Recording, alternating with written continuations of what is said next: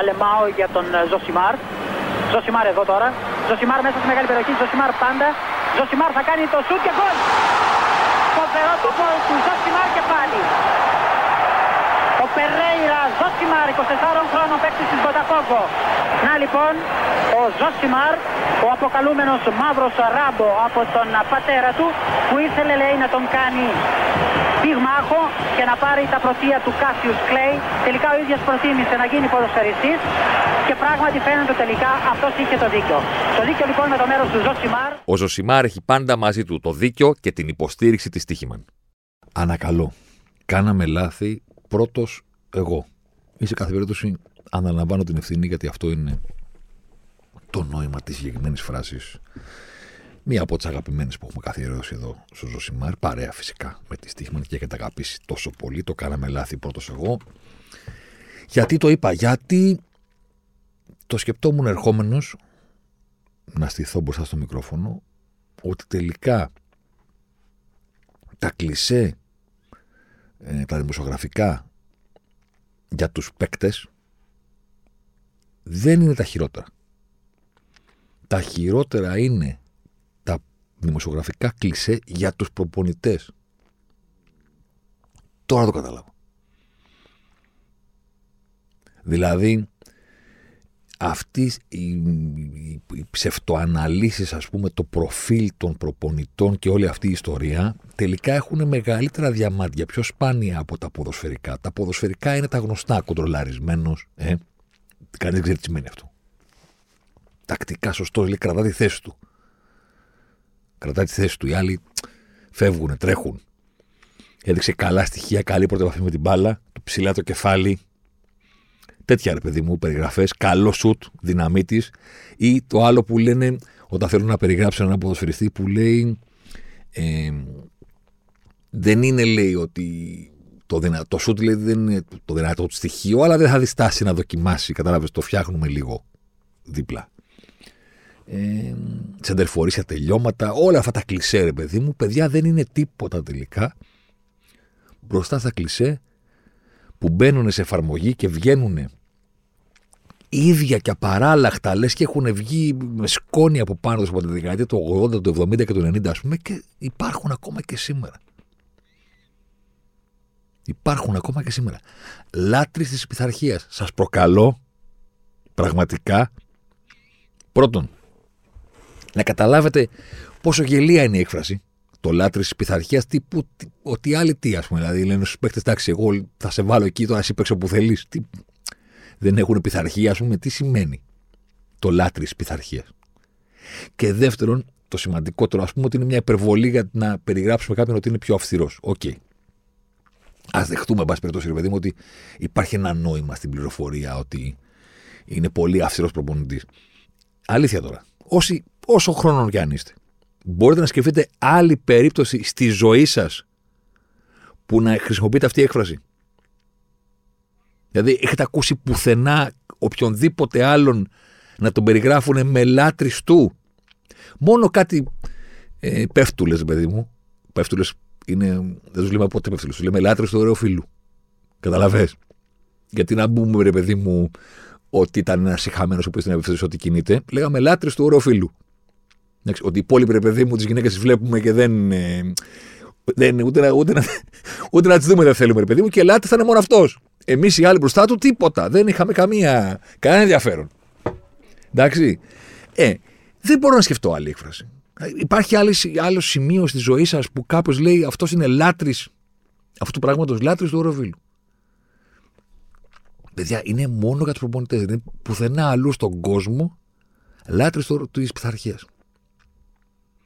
Και μετά όλα τα υπόλοιπα.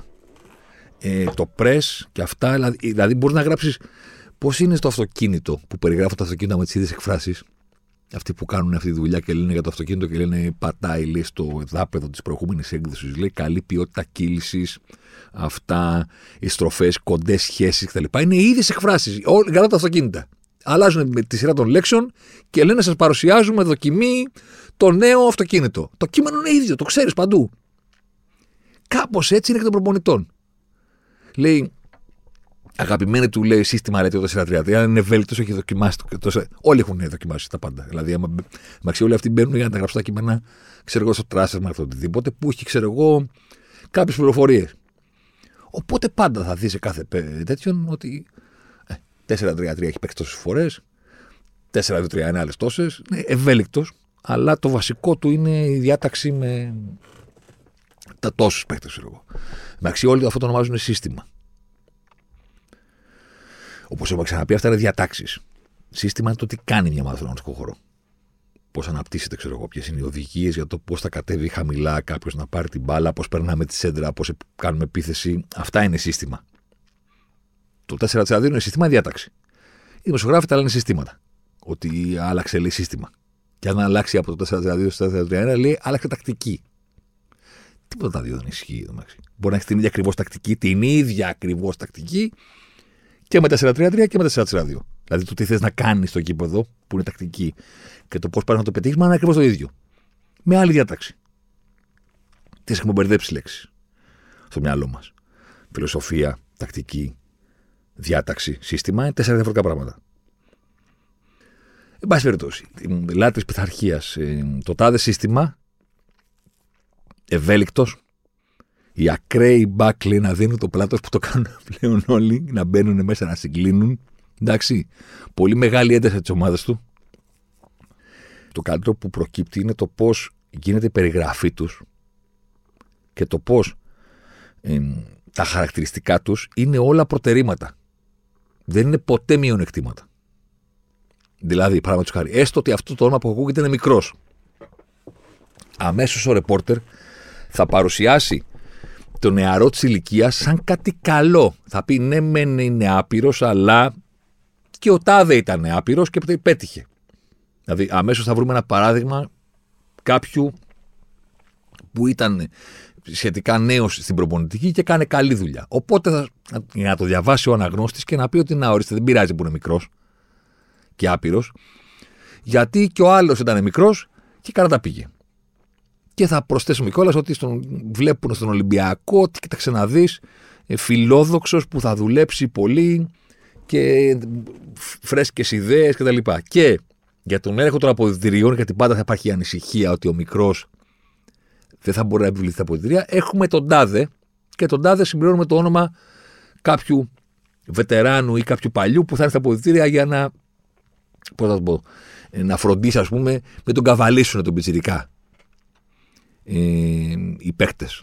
Σαν το φλωρά, ρε παιδί μου, πώς λεγόταν το ξύλο για τον παράδεισο, πώς λεγόταν ο Μιχαηλίκη, που είχε καλά, ήταν νέος, αλλά έβαλε τάξη στην, στα κορίτσια στο σχολείο. Αν είναι μεγάλο σε ηλικία, και αυτό προτέρημα είναι. Διότι είναι έμπειρος, λάτρης τη πειθαρχίας και δεν θα έχουμε τα αυτά που είχαμε με τον προηγούμενο που ήταν μικρός. Κατάλαβες, δηλαδή, θα βρούμε το παράδειγμα για να το πουλήσουμε στον κόσμο.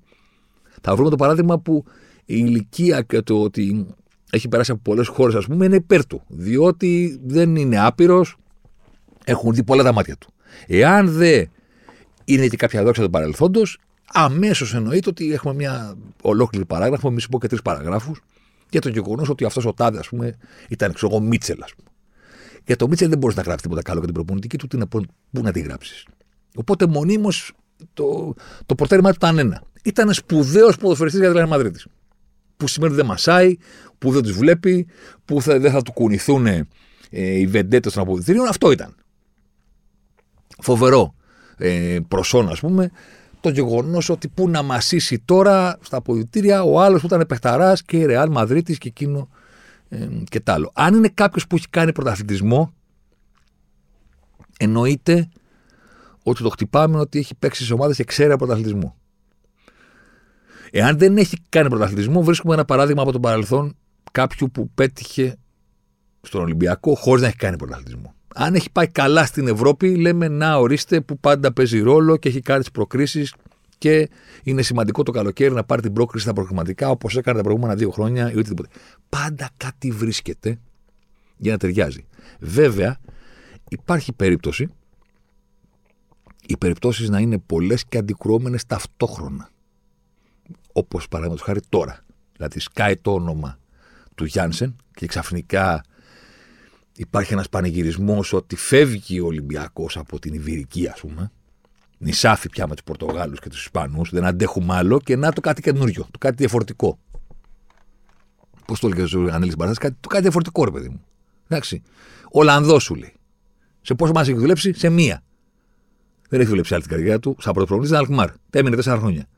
Δεν πειράζει όμως, γιατί να. Κατάλαβες. Μέσα σε 24 ώρες, εκεί που πάει το μυαλό του κόσμου σε κάτι και σου λέει, αρχίζει να ψήνεται, γιατί θέλει να ψηθεί ο κόσμος. Αυτό είναι το βασικό. Πρέπει να θυμάστε. Ότι ο κόσμος θέλει να ψηθεί. Ότι αυτός που έρχεται θα είναι αναμορφωτής, μάγος. Και εκεί που ψήνεται ο άλλος ότι να, ο Ολλανδός που είναι μικρός, δεν πειράζει που έχει δουλέψει μόνο σε μια ομάδα, ε, να φύγουμε ρε παιδί μου άλλο από τους Πορτογάλους και τους Ισπανούς κλπ. Ξαφνικά ξυπνάει το πρωί με Ντίλιμπαρ. Είναι Ολλανδός, όχι. Είναι Ισπανός. Είναι μικρός, όχι. Είναι 62. Είναι εκτός Ιβυρικής, όχι. Ιβυρική, Σεβίλη κτλ. Μπερδεύεται. Στην ίδια πρόταση μαζί και ο Τούντορ. Και λίγο Τούντορ. Ο οποίος ναι, μεν στον Μπάουκ, αλλά από τότε είχε, ξέρω εγώ, ε, ανωδική πορεία, ας πούμε, διότι πήγε Γαλατά, πήγε Ουντινέζε, εντάξει, πήγε στη Μαρσέη, υπάρχει, είναι ακόμα κανονικός. Και από εκεί που το αφήγημα ήταν να βρούμε ένα νέο ορεξάτο να δουλέψει, γυρίζει το φίλο ε, προπορτής με προσωπικότητα. Να βάλει το χέρι στο τραπέζι. Να μην είναι τώρα ο Ολλάνδος ε, που δούλεψε μια ομάδα. Τι Αλκμαρ. Καταλαβέ. Οπότε έχουμε τον 60χρονο που έχει πάρει το Europa και ο άνθρωπος είναι καθηγητής. Και ο Τούντορ, ο οποίος μεγάλη παιχτάρα στο παρελθόν, Κροάτης, τώρα προπονητάρα, μεγάλες προσωπικότητες. Οπότε ξαφνικά γυρίζει. Από, τότε που, από εκεί που ήταν ότι ο μικρός είναι που θα δώσει την όθηση, τώρα μάλλον είναι αυτός που θα έχει τη μεγάλη προσωπικότητα. Μέχρι να γυρίσει κάτι άλλο. Θα δούμε. Εντάξει. Σε κάθε περίπτωση, συγκλονιστικά φοβερά κενά περιεχομένου κλισέ που συνοδεύουν όλες αυτές τις περιπτώσεις. Με κορυφαίο όλων λάτρες πειθαρχίας. Και ευέλικτος όσον αφορά τα συστήματα. Ευέλικτος. Εντάξει, αυτό κατάτε. Σκεπτόμουν ερχόμενος για το ποντ ότι βρεθήκαμε σε αντίστοιχη περίπτωση με εξελίξεις προπονητικές στον Ολυμπιακό Πέμπτη που γράφουμε και τελικά νομίζω τελικά δεν είχε γραφτεί την Πέμπτη, είχε γραφτεί την Παρασκευή. Το podcast ήταν τότε που ήρθε ο Κορμπεράν. Και η πρώτη σκέψη γι' αυτό είναι ότι τότε την είχαμε κάνει την κουβέντα. Το ότι προπονητής είναι, το ότι μπορεί να φέρει. Βέβαια την κάναμε τσάμπα, διότι ο, ο άνθρωπος έφυγε με το μαγιό κατευθείαν. Αλλά είχε ένα νόημα τότε. Γιατί είχε ένα νόημα, γιατί ο προπονητής που έφυγε τότε ήταν ο Μαρτίνς έμεινε στον Ολυμπιακό. Ήταν εκεί. Οπότε προφανώς και ήταν είδηση μεγάλη το γεγονός ότι φεύγει ο Μαρτίν και υπήρχε ένα ενδιαφέρον στον τρεχόταν Κομπεράνη γιατί υπήρχε έστω και αφελής. Α την πούμε έτσι, δεν πειράζει. Η αίσθηση ότι μπορεί ο διάδοχος να έχει αντίστοιχη, ανάλογη διάρκεια στον πάγκο του Ολυμπιακού. Είναι, είναι φοβερά αστείο τώρα έτσι που το λέω και φοβερά με κάνει να φέρουμε φοβερά χαζός, ας πούμε, που το σκέφτηκα τότε έτσι, αλλά σε κάθε περίπτωση είχε μία λογική. Βασιζόταν στο γεγονός ότι προηγουμένως υπήρχε η θητεία του Πέδρο Μαρτίν. Τώρα, ποιος μπορεί να ισχυριστεί ότι βρισκόμαστε σε ίδια ή παρόμοια κατάσταση; Δεν είναι παρόμοια, διότι ο Μαρτίνς έμεινε τέσσερις σεζόν, δηλαδή ξεκίνησε τον Ιούλιο του 18, μας αποχαιρέτησε τον Αύγουστο του 22, γεμάτο το 19, 20, 21, 22, και από τότε είναι παραπάνω από τέσσερις προπονητές που έχουν κάθίσει στον παγκόσμιο Ολυμπιακό. Δηλαδή, τέσσερα χρόνια προηγούμενος, παραπάνω από τέσσερις είναι οι προπονητές εκ τότε. Δεν είναι το ίδιο πράγμα. Τότε ήταν το τέλος ενός κύκλου. Και η αρχή ενός επόμενου. Ο επόμενος δεν μπορεί να ονομαστεί κύκλος σε καμία την περίπτωση. Ένα στροβίλισμα είναι του Ολυμπιακού στον αέρα όπου φυσάει ο άνεμος. Και δεν είναι καν τόσο ωραίο όσο ήταν το περίφημο πλάνο, ας πούμε, στο American Beauty με τη σακούλα που έπαιρνε ο αέρας και τη μουσική, το πιανάκι, αυτό που πίσω, ε. Είναι ένα στροβίλισμα που όχι έχει ενδιαφέρον, έχει μια συγκλονιστική ομορφιά. Ναι, όχι. Δεν είναι αυτό το στροβίλισμα του, του Ολυμπιακού. είναι κάτι άλλο. Είναι ένα όπου φυσάει ο άνεμος, το οποίο είναι εκνευριστικό. Δεν είναι σαγηνευτικό, δεν είναι mesmerizing που λέει ένας φίλος μου. Είναι εκνευριστικό αυτό που σημαίνει. Υποθέτω. Έτσι το καταλαβαίνω ότι το εισπράττει ο κόσμος του, άσχετα αν κατά τη γνώμη μου και ο κόσμος του έχει μια ευθύνη. Θα πω. Γιατί τα περισσότερα αυτά που συμβαίνουν στον Ολυμπιακό μπορεί να τα καταδικάζει ο κόσμος, αλλά κατά βάθος του αρέσουν. Ή μάλλον διορθώνω. Του αρέσουν όταν δεν βγαίνουν τελικά. Όταν συμβαίνουν, τα στηρίζουν. Και θα εξηγήσω αργότερα. Σε λιγάκι τι εννοώ. Αυτό που σημαίνει τώρα είναι ένα στροβίλισμα εκρευριστικό που φυσάει ο άνεμος. Δεν μπορείς να βρεις άκρη, δεν μπορείς να βρεις αρχή, μέση και τέλος. Το έλεγα για πλάκα πέρυσι, αλλά δεν ήταν καθόλου πλάκα το γεγονός ότι η περσινή σεζόν του Ολυμπιακού θα έπρεπε να είναι σε quiz, σε trivial pursuit. Υπάρχει τέτοιο podcast, ακούστε το. Είναι προς το τέλος σεζόν όταν ο Ολυμπιακός βγήκε εκτός διεκδίκησης πρωταθλήματο και είχαμε κάνει ένα pod το οποίο ήταν το μισό για τους Ερυθρόλευκου που είναι για και με το υπόλοιπο ήταν για το, τη μονομαχία που πήγαινε μέχρι το τέλος. Τους δύο μονομάχους που πήγαν, ας πούμε, μέχρι τελευταία αγωνιστική, τον Παραφυναϊκό και την ΑΕΚ. Έλεγα τότε ότι πρέπει να βγει, ρε παιδί μου, Trivial Pursuit Ολυμπιακός 2023 Edition να ρωτάει τον κόσμο για το ποιοι είναι όλοι αυτοί οι ποδοσφαιριστές που παίξαν εδώ πέρα. Και ποιος έπαιξε περισσότερο, ποιος έφυγε νωρίτερα, όλα αυτά τα πράγματα. Είχα έρθει τότε στο μικρόφωνο και σας είχα πει ότι ο Ολυμπιακός είχε 39 ποδοσφαιριστές που είχαν ξεκινήσει βασικοί έστω και ένα παιχνίδι στο πρωτάθλημα. 39.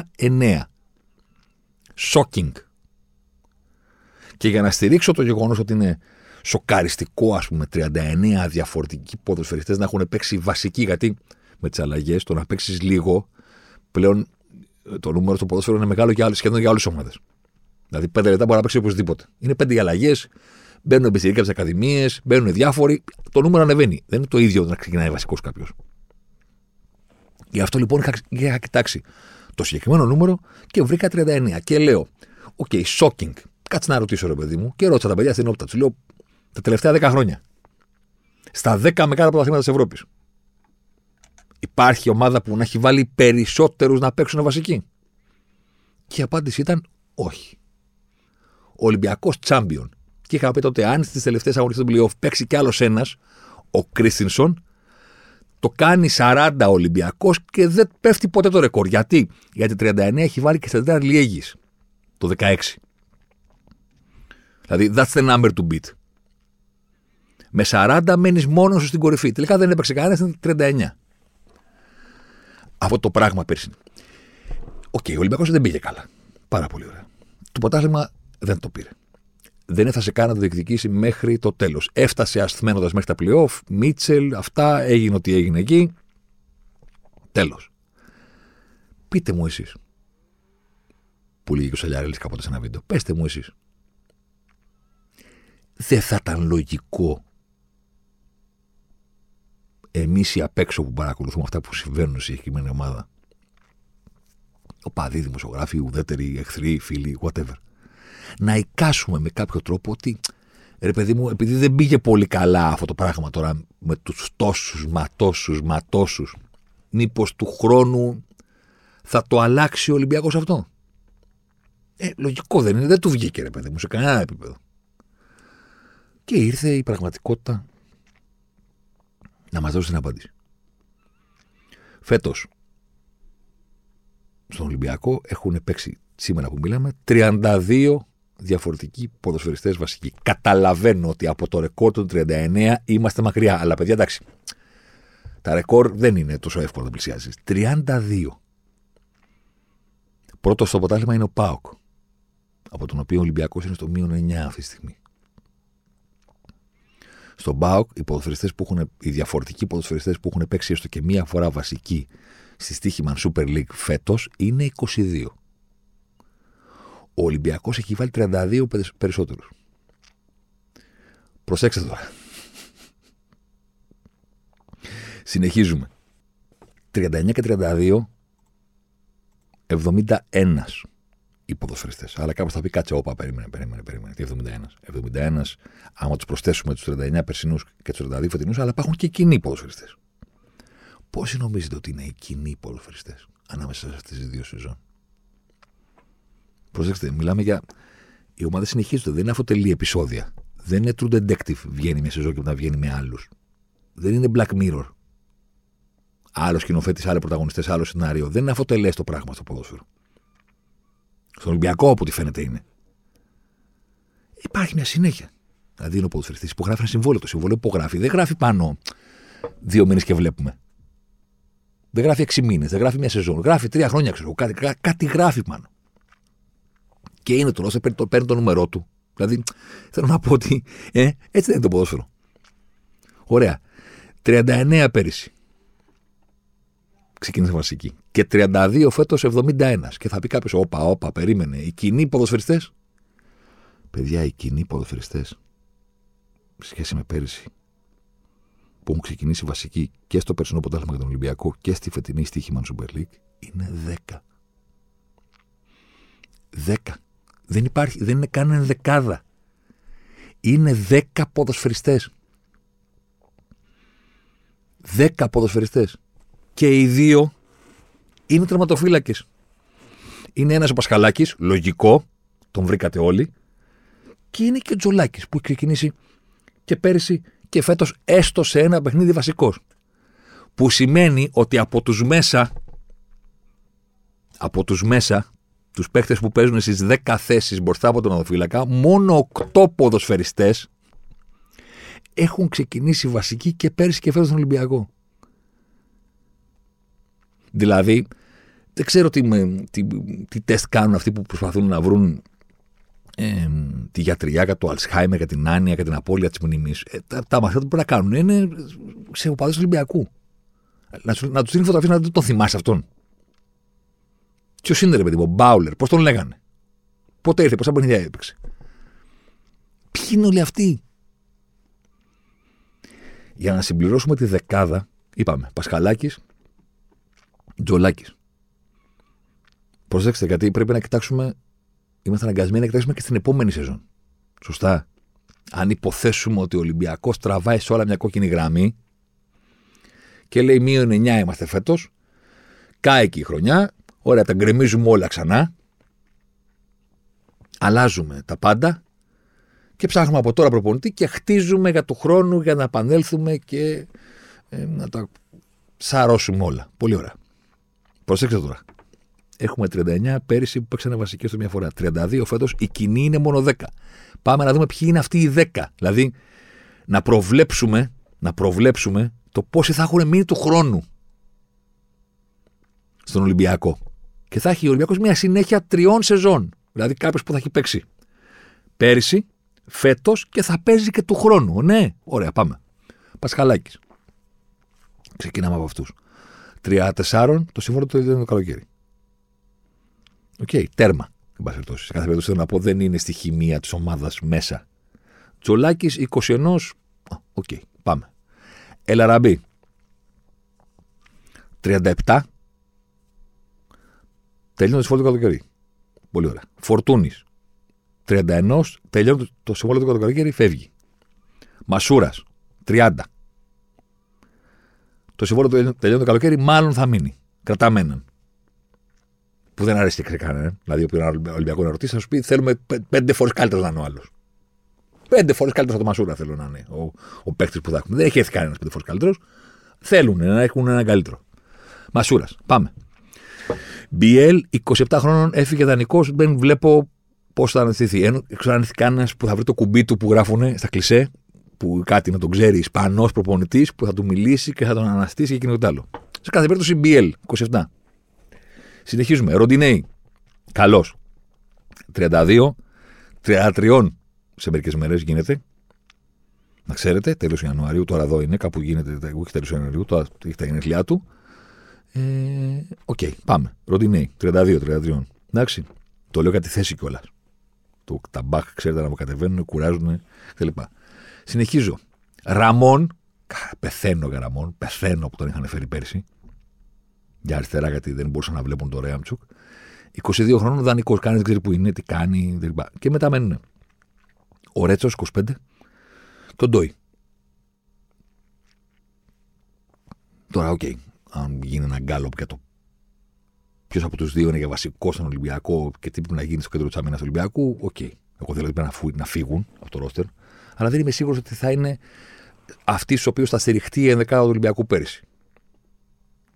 Βασικούρες, να το πω έτσι. Είναι ένα δίδυμο στόπερ με τρομακτικά ζητήματα.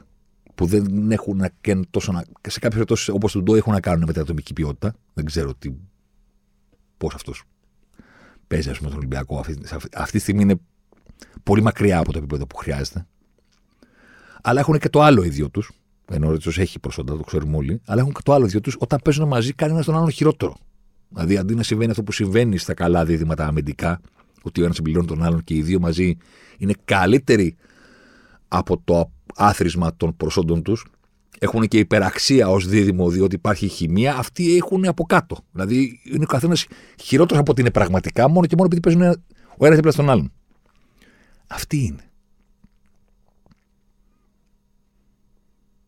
Που σημαίνει ότι στην πραγματικότητα ο Ολυμπιακός, όποιον και αν πάρει προπονητή, γιατί εκεί θέλω να καταλήξω, γιατί κάποιο μου κάνει θα κάνεις podcast και άμα πάρουν τον άλλον και άμα πάρουν τον άλλον και μπορεί την ώρα που γράφεις να ανακοινωθεί ο έτσι και να φύγει ο Καρβαλιάλ να μην έχει φύγει ο Καρβαλιάλ. Και κάπου εκεί σηκώνει το χέρι και λες. Και. Και. Θα μου πεις, αποκλείεις το γεγονός να έρθει το μέλλον και να, σε διαψεύσει. Όχι, δεν το αποκλείω. Μπορεί την ώρα που μιλάω, ή μπορεί αύριο, ή μπορεί σε μια εβδομάδα να κλείσει ο Ολυμπιακός ένα προπονητή, ο οποίος τελικά να μείνει τέσσερις σεζόν. Έμεινε ο Μαρτίνη. Πού το ξέρω εγώ, τι είμαι μάντης. Εγώ ένα πράγμα λέω. Ότι όποιος και αν είναι αυτός και όσο και αν μείνει, που τα. Η Ιωνία, ας πούμε, δεν είναι υπέρ του όσον αφορά την παραμονή του. Εντάξει. Το, δις, το, το, το σπάνιο είναι να μείνει τέσσερις σεζόν. Το υπερспάνιο, το υπερατού. Το σύνηθες είναι να φύγει πριν καταλάβει, πριν μάθει όλη την γειτονιά ακριβώς. Εκεί που θα μείνει. Όποιος και αν είναι, μιλάμε την πραγματικότητα για μια ομάδα που έχει ήδη προαποφασιστεί ότι του χρόνου θα, θα χτιστεί πάλι μια καινούργια. Δεν το λέω εγώ. Το λένε οι συνθήκες. Ποιος θα μείνει; Θα μου πεις υπάρχουν καινούργοι. Ξέρω εγώ, ο Έσε, ας πούμε, ή δεν ξέρω ποιος. Ναι, για πάμε να τους μετρήσουμε. Θέλετε να τους μετρήσουμε; Θέλετε να, τώρα να κρίνουμε στην κατάσταση που βρίσκεται τώρα ο Ολυμπιακός, θα κρίνουμε ποιοι είναι για να μείνουν του χρόνου, γιατί υπάρχει και αυτό υπάρχει το ότι σε αυτές τις συνθήκες των τόσων διαφορετικών προσώπων σε όλα τα πόστα της ομάδας γιατί θέλω να το εξηγήσω αυτό. Okay, την ε, ατάκα αλλάζει τους προπονητές σαν τα πουκάμισα δεν την μάθαμε το 2020 ούτε το 10 ούτε το, στα zeros ούτε στα 90s ούτε στα 80s είναι παράδοση. Πώς το λένε, παιδί μου, όσο να ψάξω δεν θα βρω άλλο λιμάνι τρελή να με έχει κάνει, τον Πειραιά. Είναι από τότε, ρε παιδί μου, ο προπονητής σχεδόν σε όλες τις ελληνικές ομάδες, αν στο Ολυμπιακό, που είναι αυτή τη στιγμή η κουβέντα μας, δεν είναι ρε παιδί μου. Είναι για τον τρώμε. Λίγοι είναι αυτοί που ήταν γίγαντες, ας πούμε, και τους αποθεώνουμε στον αιώνα των αιώνα μην. Οι υπόλοιποι ήταν αυτοί που κρατάγανε πίσω την ομαδάρα που έχει φτιάξει ο πρόεδρος. Αυτή είναι η Ολυμπιακή λογική. Υπάρχει ένας πρόεδρος που πάντα έχει την καλύτερη ομάδα Πάντα όμως. Εντάξει. Ουέ καλή μόνο αν κάποιος υποστηρίξει ότι δεν έχει Ολυμπιακός στου καλύτερους ποδοσφαιριστές, ας πούμε. Εντάξει. Και ο προπονητής είναι αυτός ο οποίος, αν η ομάδα δεν είναι πρώτη με διαφορά, είναι αυτός που φταίει. Γιατί αποκλείται να φταίει κάτι άλλο. Αφού οι παίκτες είναι οι καλύτεροι που υπάρχουν. Οπότε το, οι συχνές αλλαγές προπονητή δεν είναι τώρα για να μας σοκάρουν όσον αφορά τον Ολυμπιακό, ας πούμε. Εντάξει τους άλλαζες τα πουκάμισα όταν έπαιρνε τα πρωταθλήματα, τα συνεχόμενα, ξέρω εγώ, που ήταν η περίοδος που διαδέχθηκε τα πέτρινα χρόνια. Η επόμενη. Ναι, αλλά οι παίχτε ήταν ίδιοι όμως. Ε. Θέλω να πω, άλλαζαν οι προπονητές, υπήρχε και τουλάχιστον η σταθερά των παικτών. Αυτή τη στιγμή στον Ολυμπιακό δεν υπάρχει ούτε σταθερά στα αφεντικά του προπονητή και των παιχτών, που είναι τεχνικοί διευθυντές. Δηλαδή αυτό δεν έχει ξαναγίνει. Εδώ μιλάμε ότι αλλάζουν τα που κάμισα παίκτε, προπονητές και τεχνικοί διευθυντές. Αυτός ο Πέδρο Άλβες, οι καλικάτζαροι κάθονται περισσότερο. Πότε είναι καλικάτζαροι, πότε βγαίνουν; Το Δεκέμβριο μετά και πρέπει να ξεστολίσεις για να. Όχι, τον, κάτι, κάτι δεν γίνεται εκεί, δεν είναι. Ναι, κάτι τέτοιο είναι. Βγαίνουν στη, από κάτω από, τη, από τα έγκατα, ρε παιδί μου, βγαίνουν πάνω, ναι. Πιο πολύ κάθεσαν καλικάτζαροι από τον, τον Άλβες. Δεν προλάβει, παρουσιάστηκε και έφυγε. Κορδόν, κανένα δεν ξέρει ποιος ήταν που έφυγε, λέει θα πάει σε ανώτερο ρόλο. Λέει θα έχει από κάτω την υποπτία του, λέει των ομάδων. Ωραία, και λες, ωραία, μάλιστα. Κορμό παικτών δεν έχουμε. Προπονητή σταθερό δεν έχουμε. Τεχνικό διευθυντή σταθερό δεν έχουμε. Τι έχουμε; Την πεποίθηση ότι έχουμε την καλύτερη ομάδα. Οπότε, αν δεν είμαστε πρώτοι, φταίνε δύο πράγματα. Οι εχθροί μας που μας πολεμάνε και έχουν τη διαιτησία και μας φάζουν και είναι εγκληματική οργάνωση που μας έχει βάλει στο στόχαστρο. Δεν το λέω εγώ, το λέω ο Ολυμπιακός. Και νούμερο δύο, οι προπονητές που δεν είναι. Οι άνθρωποι εδώ πέρα πρέπει να φύγουν όλοι διότι έχουμε την καλύτερη ομάδα και δεν είμαστε πρώτοι. Εντάξει, να το πω κιόλας. Αλλά παιδιά, αυτά τα δύο δεν συνδέονται μεταξύ τους. Θέλω να πω, αν ο Ολυμπιακός όπως πάντα έχει την πεποίθηση ότι έχει την καλύτερη ομάδα και αγοράζει και κάνει και επενδύει και τους παιχταράδες που κατέχει η ομάδα που λέει και μια ψυχή. Πολύ ωραία. Έστω ότι αυτό είναι αληθινό. Πάμε. Έστω ότι είναι αληθινό και το άλλο που λέει ο Ολυμπιακός. Ότι τον κυνηγάνε και τον σφάζουν και τον αδικούν ε, διαιτητές που είναι σε κλιματική υπηρεσία εναντίον του, οργάνωση και λιμένονται το ποδόσφαιρο και καταδυναστεύουν και τρώνε τις άρκε του Ολυμπιακού. Ωραία. Τότε κάτι άλλο δεν προπονητή. Γιατί άλλα δεν προπονητής; Γιατί φεύγουν οι προπονητές και οι τεχνικοί διευθυντές; Δηλαδή, αν η καλύτερη ομάδα που έχετε, ο λόγος, ο βασικός που δεν είναι πρώτη είναι ότι την κυνηγάνε οι διαιτητές. Τότε γιατί φεύγουν οι, οι προπονητές; Δηλαδή, κάπου πρέπει να υπάρχει μια συνεννόηση. Τι ισχύει τελικά; Ισχύουν όλα μαζί; Και σε κάθε περίπτωση, ανεξαρτήτως του τι ισχύει, η ρητορική ερώτηση επανέρχεται και πάλι, όπως και πέρυσι. Πού το έχετε δει αυτό; Με την τέτοια αστάθεια σε όλους τους τομείς μιας ποδοσφαιρικής ομάδας. Τόσο στο ρόστερ, τόσο στην τεχνική ηγεσία, τόσο και στους τεχνοκράτες που υποτίθεται πρέπει να δουλεύουν για την ομάδα σταθερά, γιατί αυτή είναι η δουλειά του τεχνικού διευθυντή. Ο τεχνικός διευθυντής δεν πρέπει να είναι παροδικός. Πρέπει να είναι εκεί πιο μόνιμος και από τον προπονητή πρέπει να είναι. Εσείς έχετε φτιάξει κάτι καινούριο. Ωραία. Πού το έχετε δει αυτό; Πού, σε ποια ομάδα; Ποια ομάδα το κάνει αυτό; Δηλαδή αυτή τη στιγμή συζητάμε το Ολυμπιακός είναι στο μείον 9, λέω ένα παράδειγμα, ας πούμε. Ή ξέρω εγώ, δεν πηγαίνει καλά. Ή είναι μάλλον εκτός διεκδίκησης πρωταθλήματος και δεν ξέρω εγώ, έχει μείνει πίσω και έχει αποκλειστεί και στο κύπελο. Οπότε η σεζόν πηγαίνει για να ολοκληρωθεί χωρίς τίτλο. Και προκύπτει η σκέψη και η αίσθηση ότι είναι ποιος Ολυμπιακός; Ο Ολυμπιακός σαν σύλλογος. Ναι. Ο Ολυμπιακός σαν σύλλογος, ας πούμε. Ναι, πολύ ωραία. Κοιτάω τη βαθμολογία και τον βλέπω τώρα και είναι στο μείον 9. Πάρα πολύ ωραία. Ναι, okay, το καταλαβαίνω αυτό είναι δύσκολο αυτή τη στιγμή να ορίσεις τι είναι Ολυμπιακός. Θέλω να πω ότι είναι τέτοιες οι αλλαγές στα πρόσωπα. Πρώτα στον αγροτικό χώρο. Και μετά στα υπόλοιπα που λες, ναι, αυτό το πράγμα που είναι στο μείον 9 ποιο είναι. Δηλαδή, έχετε το αφέκατο Πασχαλάκι, σίγουρα, αυτό το ξέρω. Έχει ε, αρχηγό και καλύτερο έχει το φορτούνι. Και αυτό το ξέρω. Γιατί άλλο είμαι σίγουρο. Γιατί άλλο είμαι σίγουρος. Για σκεφτείτε το λίγο. Γιατί άλλο είμαι σίγουρος στον Ολυμπιακό. Κάτσε να σκεφτούμε. Έχει το φορτούνι. Και το Πασχαλάκι, ωραία. Πάμε. Προπονητής του δεν ξέρουμε ποιος είναι. Αλλάζει. Τελικός διευθυντής έφυγε με το μαγιό, πάει αυτός. Ωραία.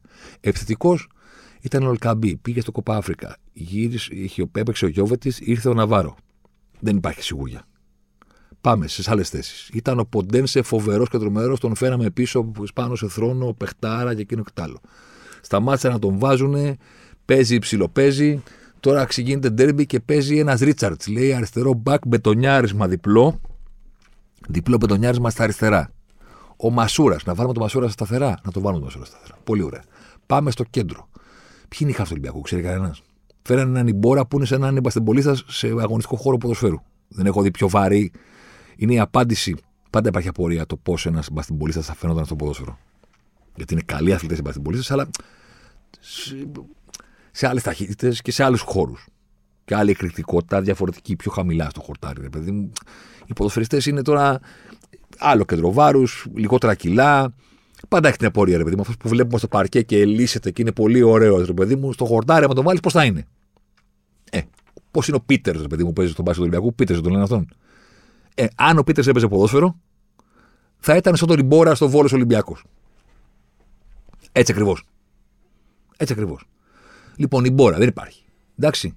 Να πούμε ότι ο Αλεξανδρόπουλος σταθερά τον Ολυμπιακό, σταθερά δεν είναι. Και δεν είναι παίκτης του, είναι δανεικός. Ένα Σέσε τρέχει γύρω-γύρω, που τον λατρέψαν όλοι στην αρχή. ύμνους. Τώρα έχουν μπει κάτι άλλο. Όρτα, Τσικίνιο.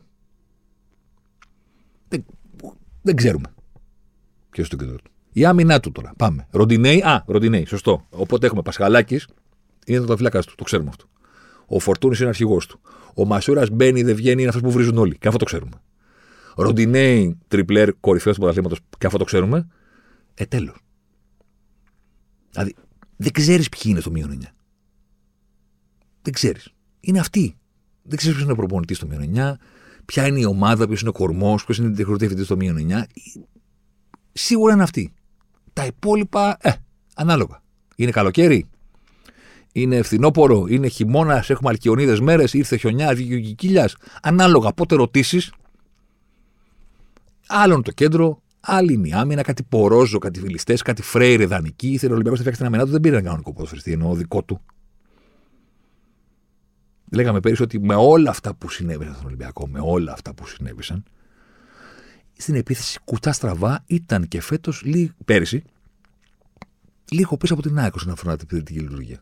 Το πρόβλημά του που δεν ήταν κάλυτρο τους προαθλήματο και δεν το δεκτήσαμε από το τέλος ήταν το γεγονός ότι δεν είχε καλή αμυντική λειτουργία. Τι είπε ο Ολυμπιακός, Πορόζο, Φρέιρε και δύο δανεικοί. Α δούμε. Τώρα φαίνεται έχουν φέρει ένα με 18 εκατομμύρια ευρώ ρήτρα. 18 εκατομμύρια ευρώ ρήτρα δανεικό. Θα μου πεις, για την Ελλάδα μπορεί να είναι πολλά λεφτά, γιατί η Premier League είναι λίγα. Σωστό. Και πάμε παρακάτω.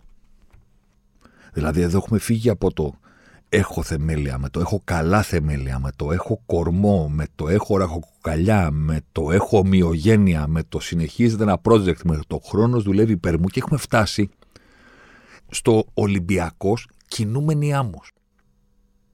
Αυτό είναι. δεν ξέρω αν ήσασταν μικροί. Εγώ όταν είχα πρώτη φορά ακούσει, επειδή μου κινούμενη άμμος. Μιλάμε, είχα μαγευτεί. Έλεγα τι μαγικό πράγμα δηλαδή, ότι μπαίνεις μέσα και ξαφνικά σε ρουφάει και φοβερό. Το συζητάγαμε στις γειτονιές το ότι το είχε τον Μπασουτήχη και πώς μπορεί να σωθεί, ας πούμε. Δηλαδή, αν υπήρχε σε ταινία σκηνή με τέτοι, κάτι τέτοιο, μιλάμε ό,τι καλύτερο μπορεί να γίνει ποτέ. Ό,τι καλύτερο μπορεί να γίνει ποτέ. Μαγικός σαν έκφραση, δηλαδή. Πώς είναι η δίνη, ξέρω εγώ, στο, στον ωκεανό, ας πούμε, που σε ρουφάει Εντάξει. Αλλά αυτό μπορείς να το, να το δεις και στο, στον υπτήρα, ξέρω εγώ. Το βλέπεις. Την κινούμενη δεν μπορείς να τη φανταστείς πώς είναι. Οπότε πάντα έχει ενδιαφέρον πώς θα στη δείξουν στην ταινία και πώς θα βγει τελικά ο πρωταγωνιστής που κάτι θα πετάξει και θα για να φύγει κτλ. Ο Ντιάνα Τζόν το να πετάξει φίδι. Που είναι το καλύτερο αστείο, διότι έχουμε πρόβλημα ως Ιντιάνα Τζόν ε, με τα φίδια. Αυτό είναι και τα ρουφάει τα πράγματα τόσο γρήγορα αυτό που συμβαίνει στον Ολυμπιακό που τελικά δεν είσαι και σίγουρος ποιοι από όλους αυτούς τους ποδοσφαιριστές ήταν ληστές, ποιοι ήταν λίγοι, ποιοι δεν προσαρμόστηκαν, ποιοι ήταν καλοί, ποιοι. Δεν ξέρεις, δεν μπορείς να είσαι σίγουρος. Δηλαδή πέρα από τον Ιμπόρα, ας πούμε, ρε παιδί μου, που δεν είναι εικόνα αυτή. Εντάξει που ακόμα και αυτό μπορεί να κάνω λάθος που τον κράζω τόσο πολύ. Μπορεί τελικά να μπορούσε ο άνθρωπος να παίξει, ρε παιδί μου, έστω και με αυτό το κορμί, αυτό το, που ήταν σαν 150 κιλά. Μπορεί να μπορούσε τελικά. Δεν το ξέρεις. Αλλά τους βλέπεις όλους τόσο λίγο και σε τέτοιες συνθήκες που δεν είναι συνθήκες, διότι είναι συνεχώς μεταβαλλόμενες. Που τραβάς κάτι φωτογραφίες. Έτσι, ας πούμε, σου μένουν λίγο στη μνήμη κάποια πράγματα, δεν μπορεί να είσαι σίγουρος ποιοι είναι αυτοί τελικά, αν μπορούσαν να παίξουν, αν δεν μπορούσαν να παίξουν, αν ήταν ακριβοί, αν ήταν ευθυνοί, αν είχαν μέλλον, αν δεν είχαν μέλλον, αν έφταιγε η χημεία. Δεν, δεν, δεν ξέρεις. Δεν υπάρχει σιγουριά.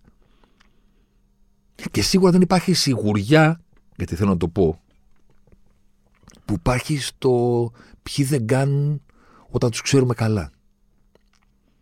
Και αν ρωτούσες πέρυσι τους φίλους του Ολυμπιακού και το αν κάνει ή δεν κάνει ο Ρέαμτσουκ, θα σου λέγανε Παναγία μου δεν αντέχω. Δεν αντέχω, ρε παιδί μου, δεν αντέχω. Δηλαδή οι περιγραφές, το πώς μιλούσαν για το Ρέαμτσουκ, σε κάνει να πιστεύει, παιδί μου, ότι μιλάμε για τη μεικτή κόσμου η οποία έχει σε μία θέση έναν ερασιτέχνη ποδοσφαιριστή.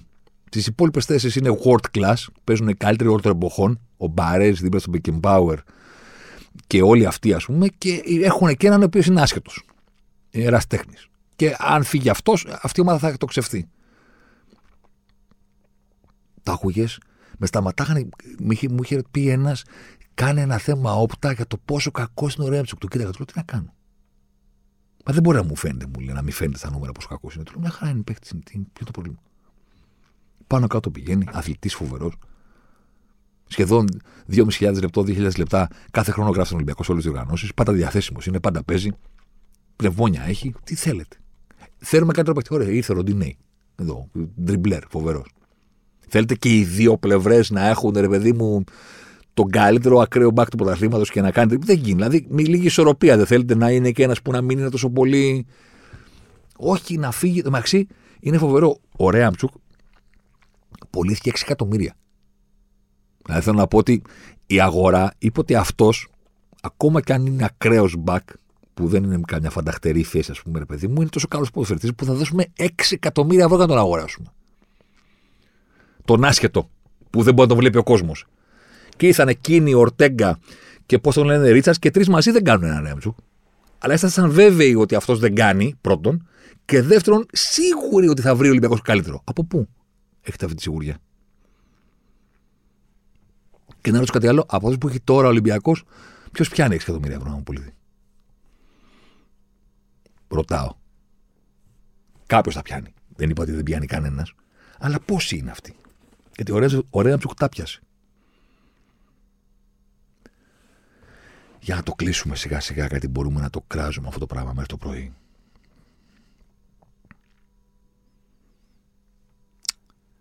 Καταλαβαίνω ότι ακούγεται σαν χιλιοπομενό κλισέ το να μείνει κάποιος να δουλέψει κτλ. Αλλά εδώ έχουμε βρεθεί στην απόλυτη αντιστροφή του κλισέ. Έχουμε φύγει μίλια μακριά από το να έρθει ένας προπονητής, αλλά, αλλά πρέπει να του δοθεί χρόνος να δουλέψει και δεν γίνεται να αλλάζουν συνέχεια κτλ. Έχουμε φύγει τόσο μακριά, όπω το έλεγε ο Τζόι στον Τσάντλερ, τον, τον, τον πρόεδρο. The line is a dot to you. Είσαι τόσο μακριά από τη γραμμή που την πέρασες, που τη βλέπεις ατελεία. Τόσο μακριά. Γιατί, γιατί πλέον το ζητούμενο δεν είναι να δοθεί χρόνος σε προπονητή ή τεχνικό διευθυντή, που προφανώς και είναι ζητούμενο. Αλλά το ζητούμενο είναι να δοθεί χρόνος σε κάποιο υποτυπώδες ρόστερ το οποίο θα μείνει σχετικά ίδιο. Ψάχνουμε να βρούμε το να μείνει σχετικά ίδιο σε μία σεζόν μέσα. Είναι φοβερό. Δεν λέμε να μείνει για μερικές σεζόν. Λέμε να μείνει ίδιο για την ίδια σεζόν. Ποιος προπονητή είναι το θέμα πλέον και η πίστοση χρόνου στην προπονητή όταν υπάρχουν τόσες αλλαγές στα πρόσωπα και αυτό μοιάζει να είναι πολιτική. Γιατί είναι πολιτική του συλλόγου, της δίκησης. Αυτό που συμβαίνει δεν μπορεί σε καμία περίπτωση να είναι απόφαση οποιοδήποτε ανθρώπου του ποδοσφαίρου. Sorry κιόλας. Ποτέ. Και αν είναι, ωραία, φέρτε τον μπροστά μου να μου το πει, να πω έκανα λάθος. Να πει εγώ είμαι ο τεχνικός διευθυντής και είπα ότι ο τρόπος είναι αυτός. 40 εκατομμύρια ποδοσφαίρες κάθε χρόνο. 39 διαφορετική βασική. Εγώ τα αποφάσισα, είναι δική μου πολιτική. Ε, breakthrough, ρε παιδί μου, είμαι ο άνθρωπος που θα φέρει την επανάσταση. Μέχρι να συμβεί αυτό. Εντάξει, να είμαστε ειλικρινείς. Αυτό δεν είναι ποδοσφαιρική απόφαση κανένας τεχνικού ή αθλητικού διευθυντή, κανένας ε, Κορδόνα, Νιγκό, ε, Κοβάσεβιτς, ε, πώς το λένε τον άλλο, Άλβες. Ε, κανένας. Αυτό είναι κάτι που αρέσει στη δίκη του Ολυμπιακού και στην ιδιοκτησία του. Τελεία.